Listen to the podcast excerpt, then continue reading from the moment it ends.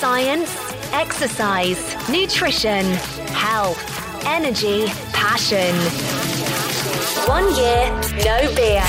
This is the One Year No Beer podcast, where you will find all the latest tips, tricks, and hacks for a way to live better. Hello and welcome to yet another series of the One Year No Beer podcast. My name is Ruari Fairbairns, and today I'm going to be your host. And with me today, I have a very special guest who I will reveal in just a moment. Now, I've got a very quick company update, of which I'm probably going to do a podcast shortly about this. But last week, uh, we closed our funding round. Yes! We rose 1.1 million pounds in funding from 16 investors, of which 13 of those are OYNB members. How awesome is that? That we had such an overwhelming response. Now, um, we're going to do some press about this, about some of our investors. Spartan invested in us. One of the UK's most technologically advanced casinos invested in us. Well, actually, the two founders did, uh, who are also OYNB members we've attracted some incredible human beings, and it turns out that we've changed some very wealthy people's lives. Um, and uh, I'm excited about the road ahead and where we are going, uh, why that's important to you, what's going to change for One Year No Beer, and how we at One Year No Beer, our investors, are all so incredibly excited about the future, the future for you, the future for OYNB, and the future for the world that we see.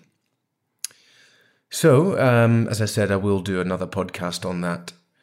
Today's guest is a gentleman by the name of Eric Edmeades.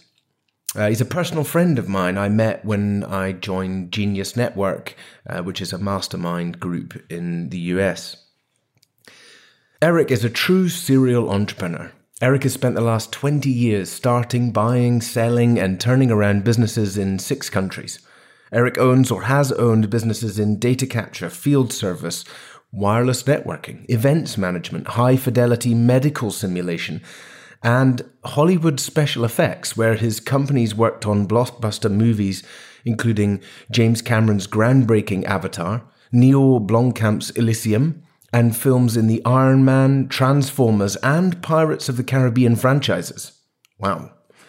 Eric has logged over 10,000 hours on stage and spoken in over 20 countries around the world, something he's going to be helping me with.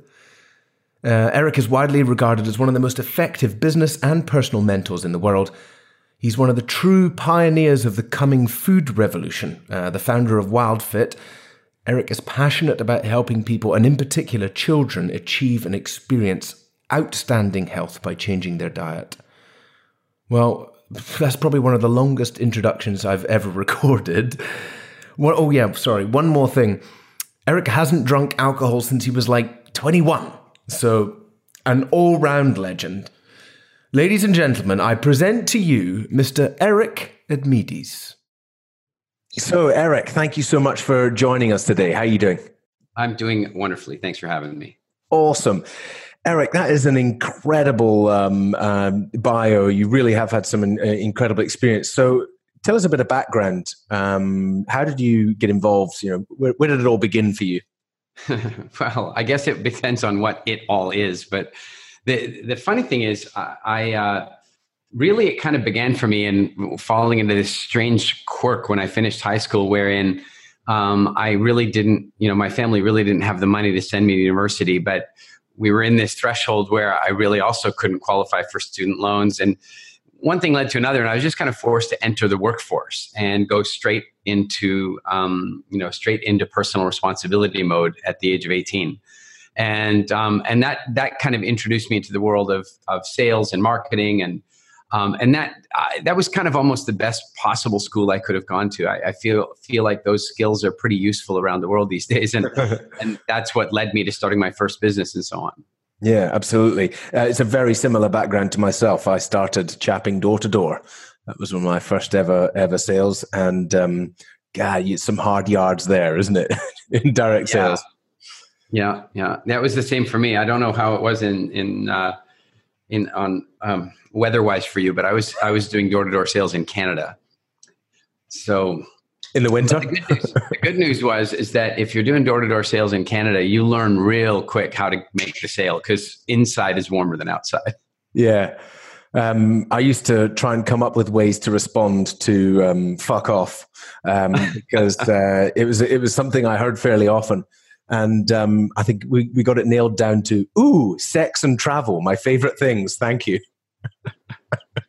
yeah, you know, I did find that the quippy comebacks were always the answer. Like, I, will never forget this one woman. I walked up to her house and she's like, Look, one of your people who's been here like every day for the last four months, and I never let any of you in. So why do you keep trying? What's different about you? And I just went, I'm cute. she busted out laughing and said, Come on in for hot chocolate. I love that. I love it. Yeah it was always always about trying to find ways to get in the door, wasn't it? Trying to find ways yeah. and and uh, get out of the rain. I mean, you know, I was I was on the west coast of Scotland, so it was uh, wet, wet and cold. Yeah. Um, so um, you know, a, a, amazing business experience, um, and um, you know, you you started your first business, data capture and mobile commute, uh, computing here in the UK. That's right. Um, tell me a bit about that.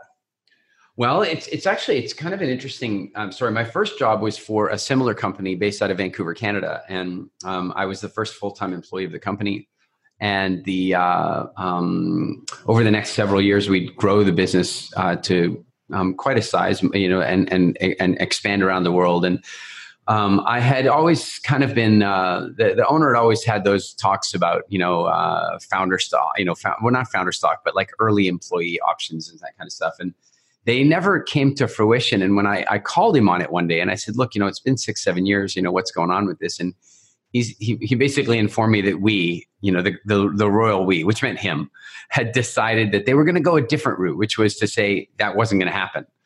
And, um, and, but then he compromised and he said, well, look, if you if you relocate to the to Europe and and relaunch you know launch us there as well, then I'll give you a piece of the action over there. And so you know, being a kid and not really understanding the difference between, um, you know, a, a, verbal agreement and a written agreement, just kind of, you know, I don't know. I think because I think if you're one of those people that kind of just tends to like follow through with your commitment, then you just assume everybody else does as well. So I headed off to Europe and I hired the managing director and leased office space and, you know, got all the first clients on board. And then, of course, my contract arrived.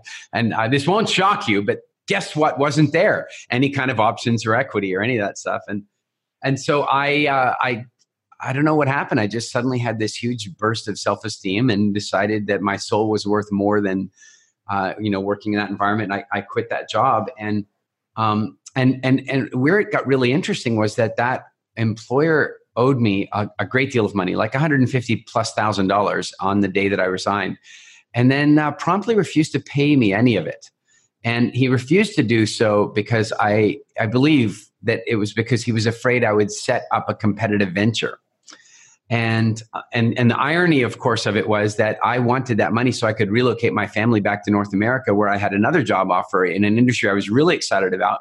But here's the joke I had no money. And so he wouldn't give me any, he wouldn't give me the money he owed me. And I had no money to relocate my family. I had a wife, a baby on the way, you know, et cetera, et cetera. And so, um, lo and behold, I was kind of stuck one day when one of my old clients called me and said, Could you help me with a project? And I said, No, I'm not really in that business anymore. And then when he told me what the, you know, like how much he was willing to pay, I, I reconsidered. and, um, and I took it on as one off project.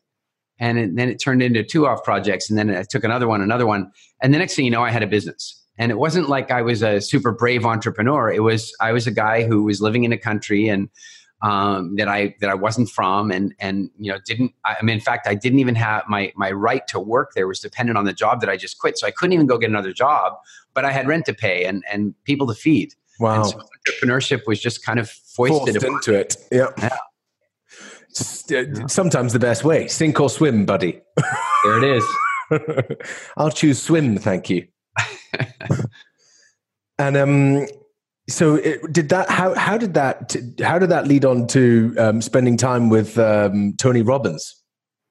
You know, um, as a kid, I'd been really influenced by Tony. Um, you know, my my my very first boss back in the old door to door direct sales world had bought his you know cassette tapes. I hate even mentioning you know, cassette tapes, but uh, and I would listen to them all the time. And um, and what I noticed was different for me about like you know Tony versus some of the other sort of inspirational or motivational type speakers I'd been introduced to was that I would really like I would find my behavior actually changing. You know, whereas I might listen to some speaker and feel very inspired in the moment, but the next day everything would still be hard. Whereas I really found that Tony had a way of inspiring actual change.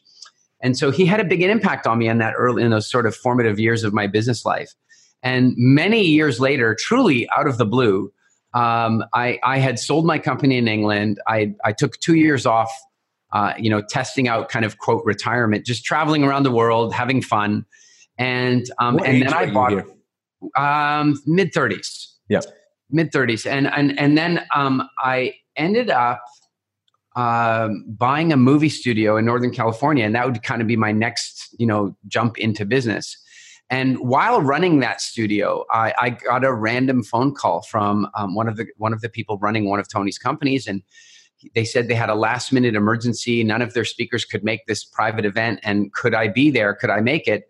And it was it was literally you know it was it was just a weird luck of the draw thing that um, a friend of Tony's had once mentioned me in passing, and so I ended up kind of probably hand scrawled at the bottom of a list of reserve speakers and once they'd made their way all the way through the list of reserve speakers they they ended up on this dude and and um and you know I know Tony wasn't particularly excited about it, but um, when we met, and we'd met before briefly, but when we met, we really kind of created a bit of a bond, and um, and I I, uh, I I did well enough at that um, at that event in Fiji that he then booked me for another year, and and so we spent that year. Uh, where I was teaching business and marketing at his business mastery programs. And here's the kicker of it is I hadn't been on stage for three years before I got that phone call. So I really went from like you know zero to a hundred in in in a, in a phone call where I'm going from not being a speaker or certainly not having done much speaking for three years to suddenly speaking on one of the most influential stages. It was a fascinating growth curve. That's amazing. Give me get, uh, that is amazing.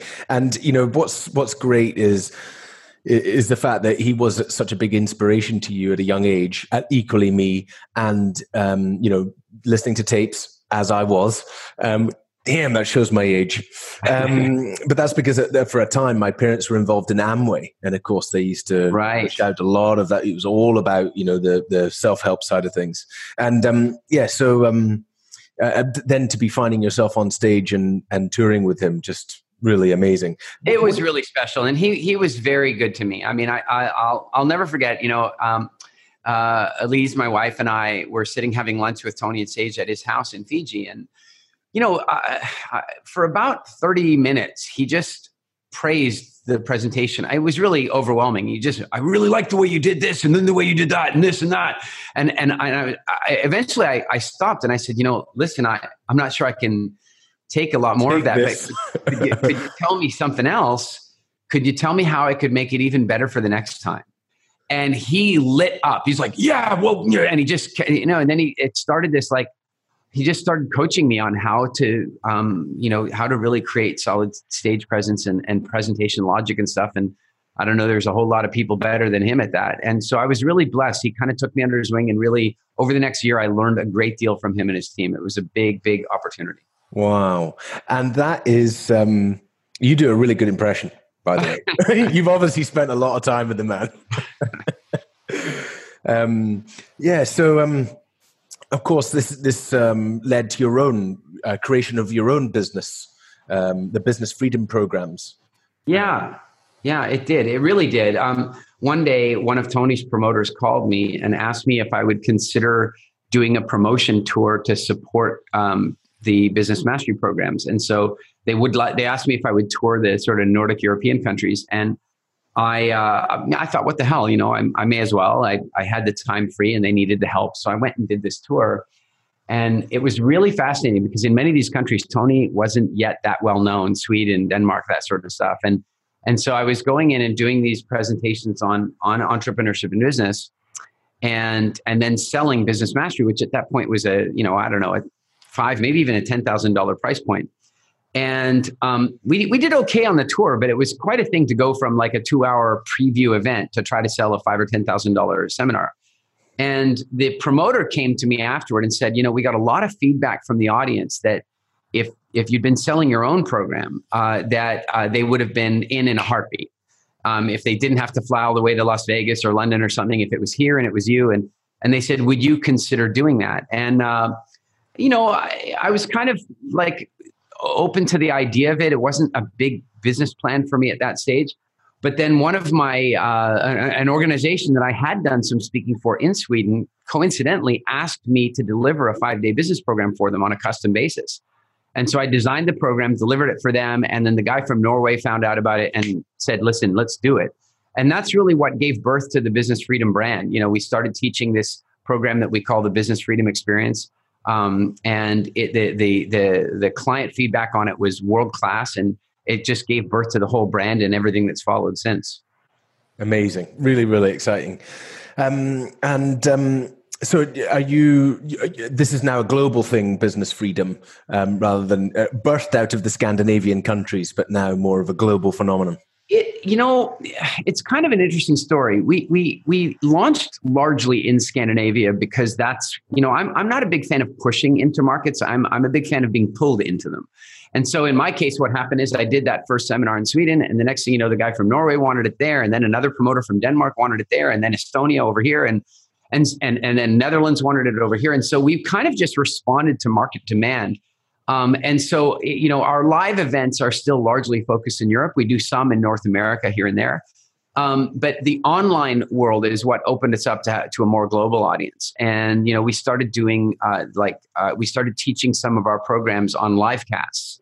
And once we did that, it opened us up. So now we have clients in 20 some odd countries around the world and and it's a very you know so for example our we used to do six business freedom experiences a year then i had a baby girl well okay my wife had a baby girl we had a baby girl and i decided i wanted to spend a lot more time at home and so i talked with all the various promoters and said look i'm prepared to do one per year.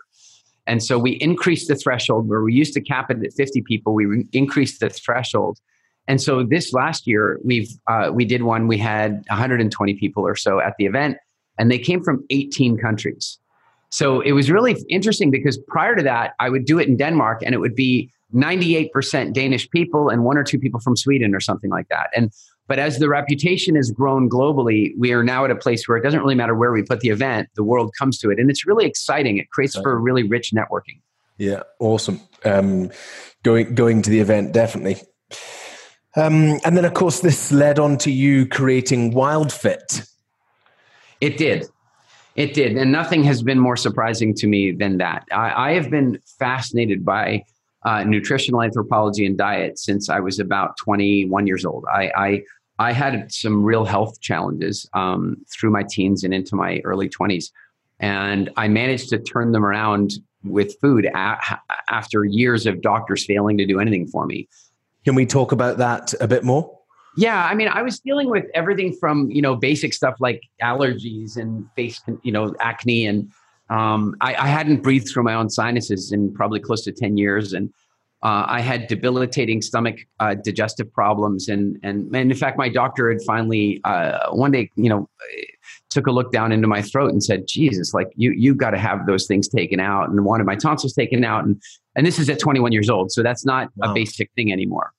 And weirdly enough, I show up at a at a Tony Robbins, uh, you know, firewalk weekend and do my whole, you know, my first real introduction to Tony at a live event. And you know, one of the things that Tony challenged there was some ideas about food. And so I went home and I and and working with another friend of mine, uh, you know, for 30 days, I made it some changes to my diet. And within 30 days, every ailment I'd ever suffered was gone. I mean, gone. Like I I became vibrant, full of energy. My my skin cleared up. My sinus issues completely went away. I never had the stomach cramps again. Like I I lost 35 pounds. I was a new person entirely. And uh, and and as much as that inspired me, it also really made me curious because I, I I couldn't help but wonder how it is that I could spend 10 years visiting trained doctors and specialists and get no results and then change my diet and get all the results. And immediately I, made me ask wow. the question of why did they not challenge me on food? Why didn't yeah. the doctors talk to me about food? And and of course, the answer came pretty clear to me because I actually asked uh, uh, one of my doctors, was like, "How how long did you go to medical school?" And you know, six years. And and how much of that time did you study food and nutrition? Well, none. and uh, you know, there it was, and that that became the beginning of the idea of what would become WildFit. I I began a you know uh, basically two decades of curiosity and research, reading everything that I could, studying everything that I could. I even enrolled in at the University of Bristol to study archaeology for a time.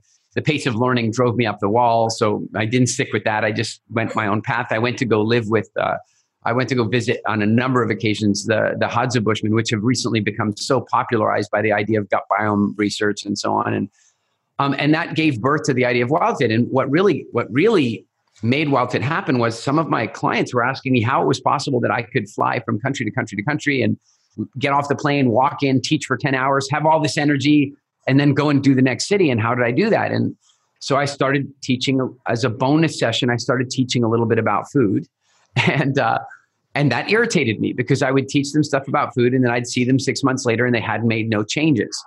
And so I sat down with my team one day and said, That's it. We're going to create the ultimate food psychology program, the ultimate food transformation program, where people go through the program and novel for the diet industry, but actually change, not just for a week or two, but like for a lifetime. And so we tested it out on eight of our clients and it worked. And then another eight and it worked. And it, it, it, was really at that point, you the only way you could buy it was if you happen to be a business client and you happen to be at a live event then you could sign up. There was no website for it, there was no marketing for it. It was just something we offered our business clients. But soon the word of mouth outpaced our ability to, to deal with that. And I ended up having to create an online platform, a digital training program, and and we just experienced phenomenal. In fact, WildFit, which was really a hobby, is uh, is now substantially bigger than than Business Freedom is, and and and most of our many of our Business Freedom clients now even come through WildFit as a portal it's been an interesting transformation. Amazing, and um, obviously the program is is you're talking about transformations. Tell me some of the transformations that people are going through and the types of people that are going through the program. Yeah, that's been fascinating. You know, I think that um, we we often get painted with the weight loss brush, and that which is interesting because WildFit is is not a weight loss program. It may, it may well be the most effective weight loss program out there, but it's not built that way.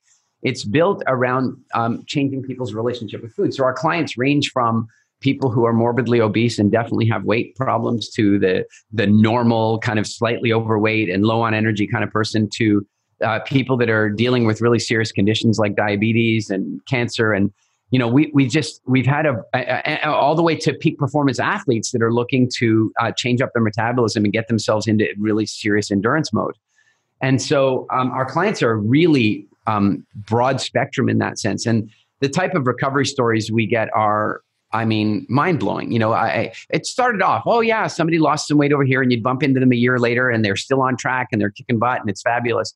But then, then it really picked up. Like we we people be writing to us and telling us that they that their doctor told them that they'd experienced some kind of miracle that you know they're now not type two diabetic or that they're uh, you know that Not they're taking their medication or yeah they they no longer need like one of the things we now have to issue a disclaimer at the front of the WildFit class that says that if you are on blood sugar management or uh, or blood pressure management medic or thyroid support medication that you've got to go for regular checkups through the program because it's almost a certainty that your medications it is a certainty that your medication is going to be re- reduced pretty much and it's almost a certainty that you'll be taken off it completely the problem is if you're on medication designed to force your blood pressure down, and then you start living correctly, then you start having cells.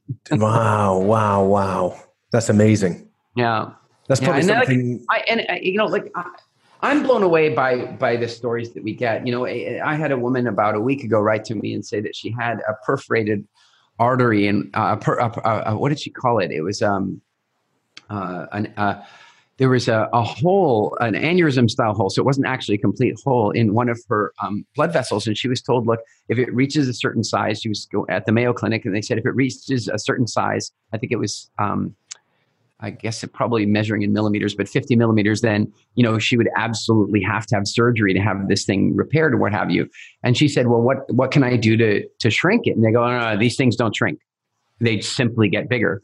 Well, you know, then over the course of the program, she kept going. It went down to 48 and then it was down to 46 and then 44 and then 38. And they, they then told her that it was just probably a mistake in the initial measurement.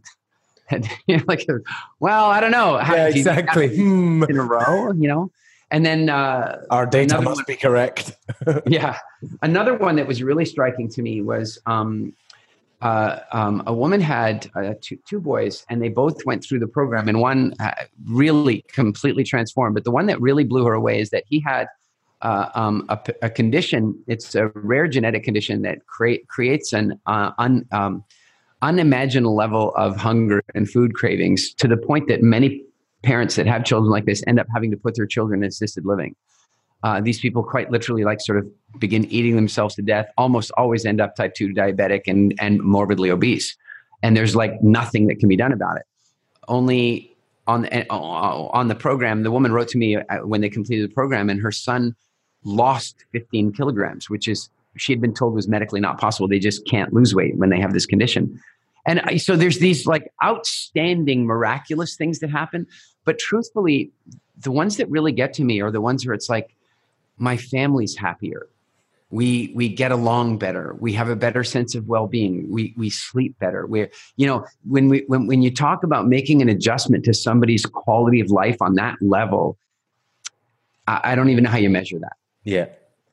Yes, I mean, uh, th- there's another thing uh, I'm just going to jump to is that you you you said in in some of our conversations that your childhood ambition was to have impact. Um, and sorry to keep comparing you to me. I promise I won't do it too often. Obviously, you're much further ahead than I am. But, you know, that was my thing. That was what I wrote to Richard Branson about when I was 14. I said, I'm going to have massive impact on the world. And really, that was my childhood ambition. Um, and this is it. This is what you're talking about now. This feedback, which is now people saying and them talking about this impact. It's so driving. It's so powerful, um, and and connects us with our purpose, doesn't it? it really does. And and I feel and and I think that the big takeaway that I offer to people when I'm speaking about business and passion and so forth is that the more in touch you are with that, the more connected you are with that, the easier it is to overcome the obstacles that end up in your way because you see that you must. Yeah. I love that. That's very powerful. Um, one of the things um, I was going to say is that uh, I, I, know. Uh, so we originally met in as a part of um, a, a, masterminding uh, thing called Genius Network in the US, and we sat down together. And clearly, there was a lot of um, connection and similarities, and and and it was just really great to meet you the first time, and we've spent a bit of time together. Um, and part of the WildFit program is actually to make people rethink their relationship with alcohol. And I loved how you actually said, you know, that your your purpose with WildFit is to change people's relationship with food, and our purpose at One Year No Beer is to change people's relationship with alcohol. Um, so, yeah, t- tell me a bit more about why why in particular you you uh, clearly had the forethought well before we did to be getting people to challenge their relationship with alcohol and also your own personal alcohol journey yeah, my personal alcohol journey is kind of interesting. I never really liked this stuff, frankly. You know, um, when I was a kid, I, I, you know, I was like every other kid. Oh, can I try the wine like all the adults? And I'd sip this stuff, and I go, "What the hell are you thinking? This it's like a glass full of sweaty socks. Like I, I just don't understand why you would want to drink moldy, rotten grapes. It just didn't make any sense to me. And then and then beer was even worse. I just I didn't like it. And so, but like most kids, I did kind of like the feeling of soft inebriation, right? Like it was permission to be bigger or more or whatever. But I very rarely drank. Um, I would often uh, I would often use like being the designated driver as my excuse for not drinking and and that sort of stuff. But I did occasionally. And one night in I think November of 90 maybe uh, i had um, i was out with some friends and we were on a big you know road trip and i drank quite a lot that night and the next morning i was like hungover and and i was thinking back at the night and i was you know some of the behavior that night just didn't impress me and being hungover and vomiting didn't impress me And so I made that deal that so many people make with God. Not that I'm a particularly religious person, but in that moment I was willing to try. And I made that deal with God. If you simply help me to feel better, I will never drink again.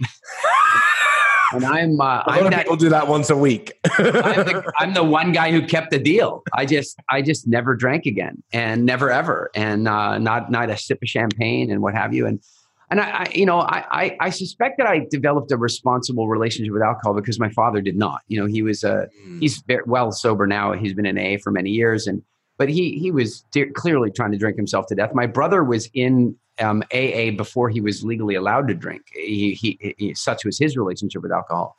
And so uh, I had little rules. Like even once when I turned 16 and got a driver's license, my rule was I would never drive a car with even one sip of anything on my on my breath, like nothing. So if I was out with some friends and go, "Oh my god, this beer is really cool. Have one sip." I wouldn't even have that one sip. And I so I had a responsible relationship with alcohol to begin with. And then one day I just stopped. Now, I should be clear, and I have to say this to WildFit clients when they hear I don't drink, they're terrified that I'm going to try and take alcohol away from them. No, I have no issue. I I'm not judgmental about people who drink alcohol. I and my wife drinks alcohol from time to time, and frankly, I enjoy that. It's a lot of fun. I it's just not for me. And and I and, and I think that um, my statement to WildFit clients, because we do ask them to take a small holiday from alcohol during parts of our different challenges, and uh, not a whole year. We're not that brave, but we, we do them to take a break. And um, and uh, but what's really fascinating is is that some of them react with like shock and horror. And what I put to them is the more intense your emotional response to the idea that you need to take a little bit of a break from alcohol, the more you need to be taking a little bit of a break from alcohol. Hundred percent, hundred percent. Yeah. That's that's exactly why you should. Yeah. If you feel if you feel you can't. yeah. That's and you know, look, I, I'm I I I think that like many things, like I'm not a big fan of caffeine, but w- would caffeine help if I was tired driving down the highway at two o'clock in the morning? Sure, it's a hack. And you know, alcohol can be a bit of a hack. I, I, I get that it can provide a level of social lubrication and, and a little bit of fun and all that kind of stuff. So I, I get it.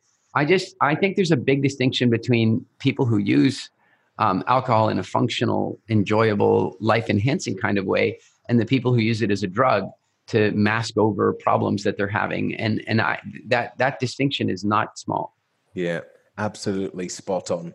Um, and what we want, I think most people want to get to the latter. Uh, sorry, the former. You know, to that place where where uh, you know they take it or leave it. Doesn't matter. And for many people, that might be they permanently take to leave it, like you, um, or perhaps they become more like me, where you know you might you might not, but you certainly don't need to. And that's exactly the the point of changing the relationship with alcohol.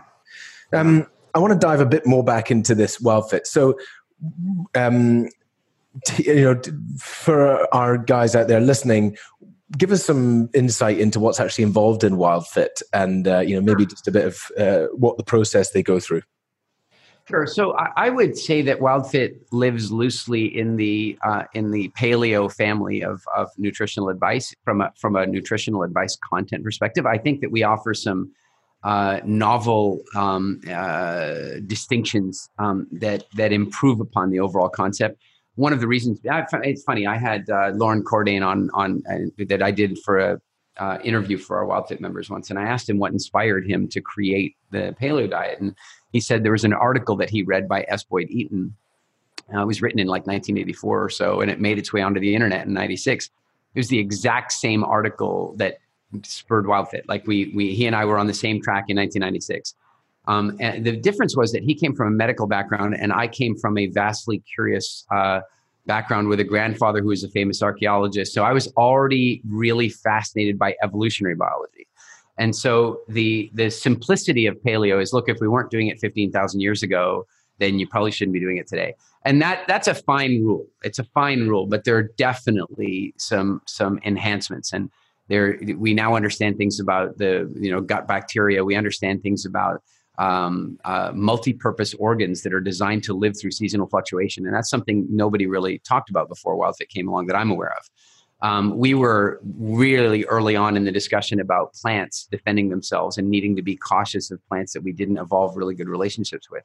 So, that, so we're in the paleo family with some what I would say modifications based on evolutionary biology.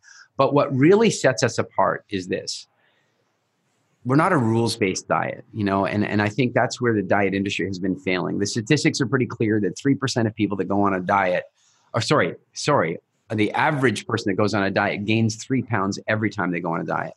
And there's a lot of reasons for that. Um, one being is that most diets are based on forms of restriction and and most people are malnourished before they even began the diet. Sure they've been overeating but they've been overeating calories and undereating nutrients. So then they go on some kind of calorie restriction diet and they enter starvation mode. And during starvation mode your body will overreact and cause you to overeat again. And so diets cause the the diet industry is just as guilty in many ways as the uh, as the food industry. And so what the, the approach that we've taken that's so different is we have some really interesting um, psychological routines and a very structured program that allows people to fully see their relationship with food, fully understand the way the food um, really is responding with their body. And within a few weeks of the program, they go they they they have completely changed their view of many of the foods that they used to have no power over. And so, what WildFit is really about is freedom. And and and the best way to really you know describe this is one of my clients came to me one day years and years ago, and he said, hey, uh, I, I love the idea of your program, but I just can't do it. And I said, why not? And he goes, well, I really value my freedom and I just diets don't work for me. And I said, hey, I value freedom too. It's my, it's one of my highest values as a human being. Describe freedom to me, I said to him. And he goes, well, for me, freedom is the ability to eat what I want as much as I want whenever I want. And I said, that's a good definition, I guess, of freedom. I said, but are you free to not eat what you don't want to eat when you don't want to eat it? And he said, what? And I said, Well, like you and I, we just had lunch. And if somebody came in here with a fresh, warm pizza, would you eat it? And he goes, Yeah. I go, But we just had lunch. So you, you're clearly not hungry. Yeah, but it's pizza. And I go, So you're not free to not eat the pizza. And he was like, Oh my God, I don't have freedom. And incidentally, he ended up losing about 45 kilograms on the program and completely transforming his life and having full food freedom. And, and so that's really the distinction is we're about helping people fully understand their food psychology, making like changes that are not temporary in nature, that they're, we're actually adjusting their lifestyle. And as a consequence, when you poll them a week or sorry, a, a year or two years later, um, you know, they're, they're, they're healthy and they're happy. And I like that a lot. Amazing. Um, really, really, really powerful. And uh, I can, uh, when you explained it that way, also so relevant to what we do. Um, oh yeah, there's definite similarities. Do you I, have I, you freedom I, not to drink? Is such a powerful question. I've never yeah. proposed that to anyone. Like, do you have freedom not to drink at every moment, at every occasion, at every wedding, at every business event?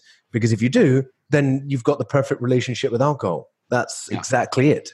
That's exactly right. And we, we, we address alcohol exactly the same way is that if, if you do not feel free, if you cannot have, if you cannot go to, go to bed at night without having had that innocuous one glass of wine, there's a problem. You're, you're not free. And, and frankly, I feel the same way about coffee. If you are not free to not start your day with coffee, then coffee owns you.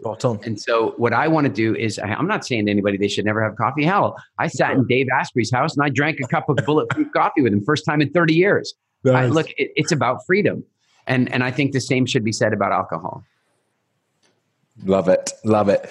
So, um, and we're going to do something really special for One No members who thinking about WildFit, aren't we? We're going to do a webinar, which um, I will announce shortly into the group, um, and we can encourage people to come and um, find out more about that.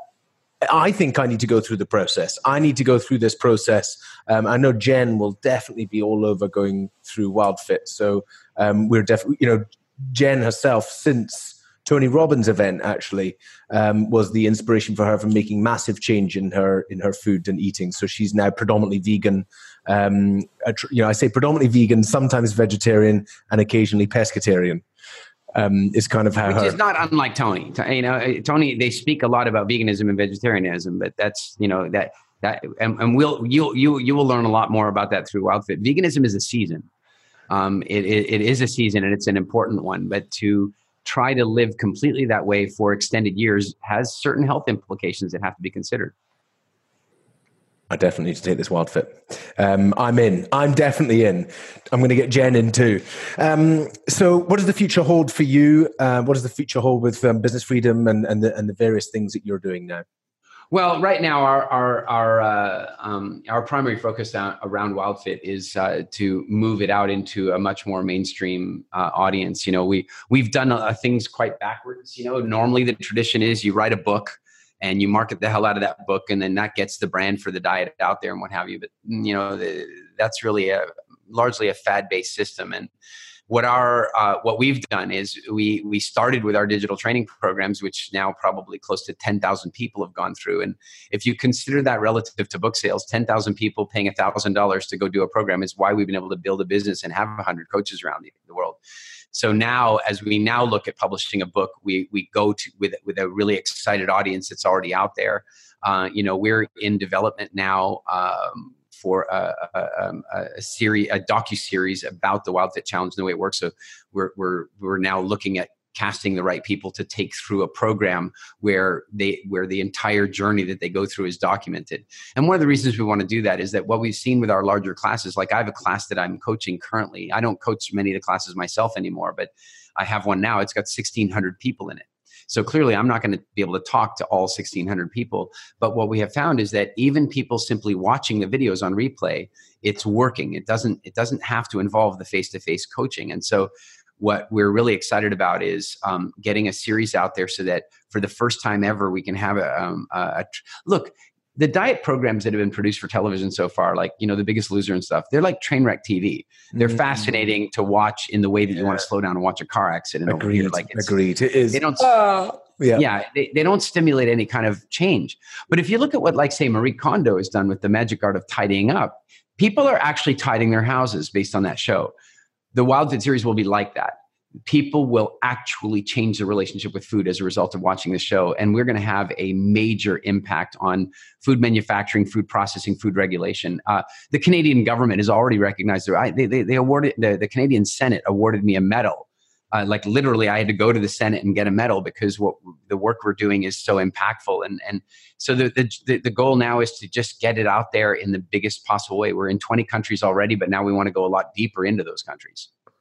That's just amazing. Um, you're approaching Netflix, obviously, because they're now. Netflix is basically in. I mean, they they'll take content as long as we've produced the content all day. So they're basically saying it's it, we're that you know they'll they'll they love the idea. We we met with their their biggest aggregator. They're in, but we're now also looking at some uh, you know sort of more. Um, you know we're, we're looking at all the different options to to create the combination of the best client experience and the greatest level of exposure and that's not necessarily the same thing all the time so we're, we're, we're going to do it right. We have a serious, uh, a very serious producer on board with us, which I'm really excited about. He's he's a client, and therefore that makes him even a better producer for us because he's been producing some of the top shows of this kind in in in in, the U.S.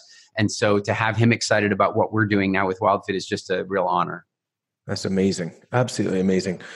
Absolutely incredible. Um, so exciting times ahead then. And um, if we don't want to wait for the Netflix documentary to change our relationship with food, then you we will be doing a webinar together in the next few weeks ish. Um, and uh, people can come and join me and Jen, um, hopefully with you on a class, and um, we can get changing our relationship with food as we're changing our relationship with alcohol. Absolutely. I think it's going to be super fun. Awesome. Eric, thank you so much for your time. It's been amazing having you on the show. I was just going to say one more thing. You know, what would be your one thing you'd like to say to somebody who's thinking about um, changing their relationship with alcohol? Um, and what uh, if, if they haven't decided to take that leap yet? Um, and what would be your one thing you'd say to somebody who wanted to change their relationship with food? Uh, you know, I, I, I, unfortunately, I have a hard time at the one thing. I, let, let, let, me let me say this. The first thing is, is as I've already said, if there's a part of anyone that's thinking that maybe they should reevaluate their relationship with alcohol, then they should. You know, it, it's it's really that simple. And of course, if there's a part of them rebelling against that notion, like for example, even a week, say if somebody says, "Hey, let's try a week without alcohol," if if immediately you start looking at social situation, go, "Well, whoa, I don't want to miss that," or like this and that, then what's going on is it's demonstrating the level of hold that alcohol has on you and the lack of freedom you have around your own decision making. And so, again, I would say that it would be a really good idea to take a holiday just to test those notions. So, again, if the question is there, hey, should I be reevaluating my relationship with alcohol? That question is the answer. if somebody feels like they should be, if they're questioning it, then they should. And that doesn't mean giving it up. It doesn't mean, you know, walking into a meeting and saying, Hi, my name's Eric and I'm an alcoholic. I'm not talking about that at all. I'm saying that if you are asking the question, should I be reevaluating my relationship with alcohol? Then the question is the answer, and that is yes. And to the degree that that frightens you, then the answer is double yes. And I feel like the same thing is true for food. Do you know what? You've, you've, hit the nail on the head. And 2019 has been my, and this can be, you know, I keep caveating my goal because I know that some people might think it's pretentious or, you know, whatever, it's just a fake goal. But I'm sorry, my goal for 2019 is to finally reveal my six pack. And, you know, I've, I've talked about doing it since I've been in my 20s. I've been on various fad diets, I've done all sorts of things. I, I, you know, going in intermittent fasting, blah blah blah. I'm on this journey, and this couldn't come at a better time because what happens? I resort to cheese in the fridge because I freaking love cheese, and I can't say no to pizza, and I can't. Do I? Do I have freedom from food? No, I don't. Now, here's something that's really powerful here I do every single day trying to inspire people and say, you must go and do this and change your relationship with alcohol. And yet I felt that I don't need to do that anymore with alcohol. I am free. I'm completely and utterly free. I can go and have a drink. I can go and get smashed to bits if I want, whatever I want, but I take it and leave it. I, I am genuinely free. I'm not with food.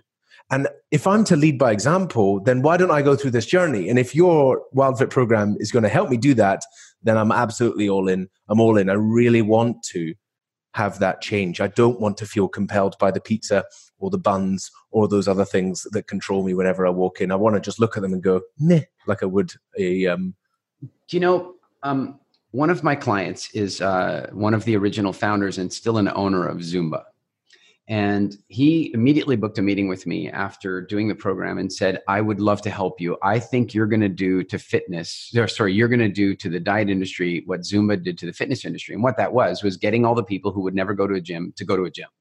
And so, in other words, what we're going to do is, and what we are doing is helping people that have either never been able to make a diet work or never even tried one or given up on them actually get them the results.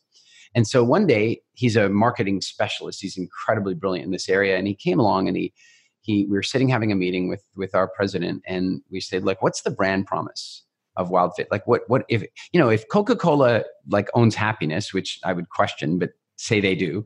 And, uh, um, and if if uh, and if Harley Davidson owns rebellion or or irreverence, you know, then what is WildFit all about? And I said, well, it's about freedom.